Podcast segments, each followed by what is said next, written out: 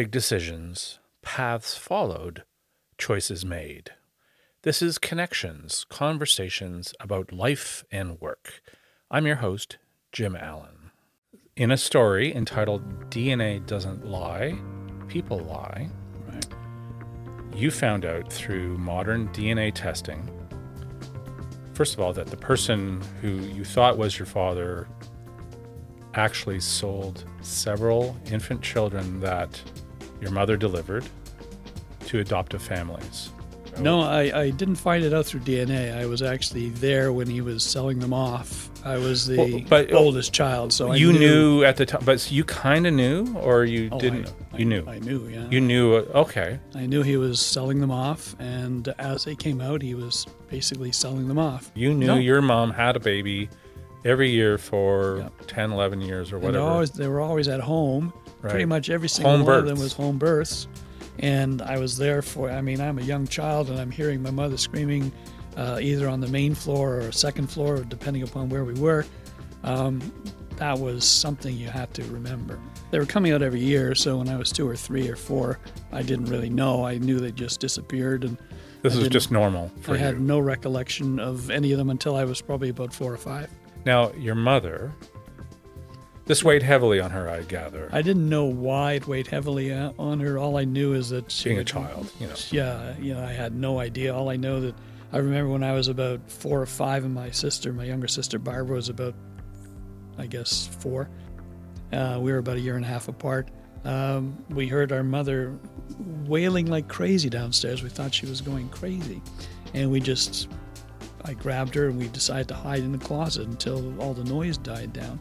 And she had she had been every now and again she would go into this grief thing or whatever that was. It was quite, it was quite sad, but I had no idea. I never even connected the two together with oh she had just had a birth or whatever.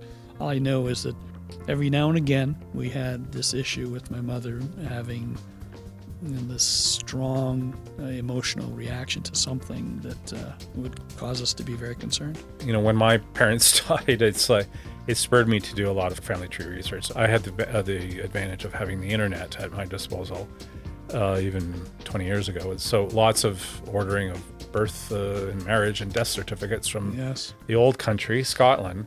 But your family tree found you in a, in a sense. That's how I kind of see it anyway. Very true. Um, did did you send a DNA sample to ancestry.com then? Yeah, I went to Ancestry first. My motivation was to find out a little bit about my father. I didn't think Ah. there was any way I could find out anything about um, my siblings because they disappeared. From my point of view, they were gone. I had no idea. Right. Uh, even with DNA, I didn't think any any of them would be looking for for me or for the family. And this was about four or five years ago. I was just about to turn 70, and I thought, okay, let me see if I can find his family because I wanted to find out who he was. I wanted to talk to his family, his current family that grew up with him. I wanted to find somebody who, who knew him. And of course, my adoptees, uh, my, my half sibs, they didn't know anything about him. So I wanted to find out about him. My motivation was what, what is this guy all about? So that's when I put my, my ancestry DNA in there. And then Sharon popped up.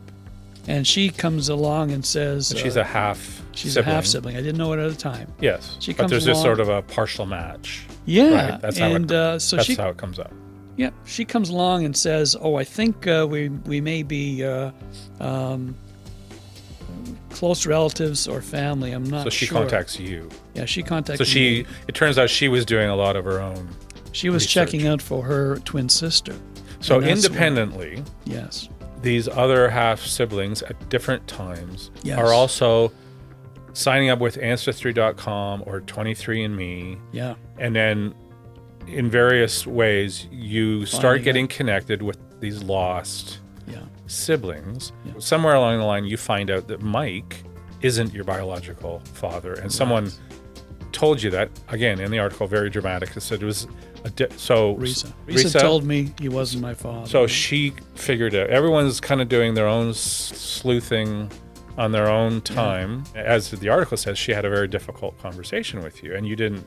That was wasn't- a shock for you. It was a shock. It wasn't difficult because I, I actually liked the fact that, that he was my father. Right. I didn't like him very much. Are you glad you know all of this?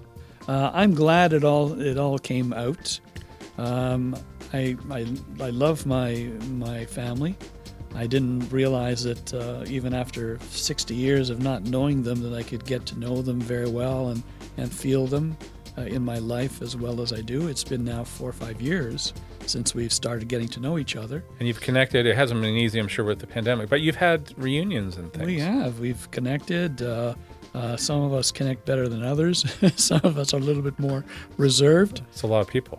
A lot of people, yeah. And some people that only thought that they may have uh, just one sibling or no siblings. They just want to find out about their mother and father, and all of a sudden they have this huge family to to uh, to put in place. That's kind of a, a daunting task.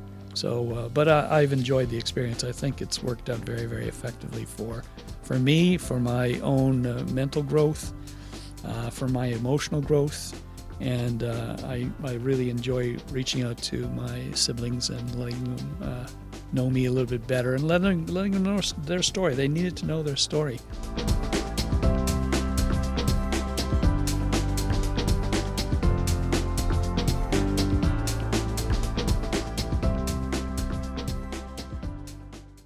Thanks for listening. If you have a comment or if you want to be on the show, send me an email at connectionsvideopod at gmail.com.